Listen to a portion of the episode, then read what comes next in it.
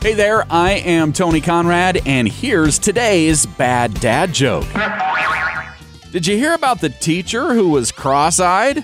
Yeah, she couldn't control her pupils. I share that during the summer. I held on to that one because, more teachers on summer break, so wanted teachers to be able to hear that one. Shout out to Stacy. He's a teacher friend of mine. Hey, Stacy, go check out his podcast, Dad in the Burbs. I am Tony Conrad. I want to thank you for listening and remind you to come back again tomorrow for another bad dad joke.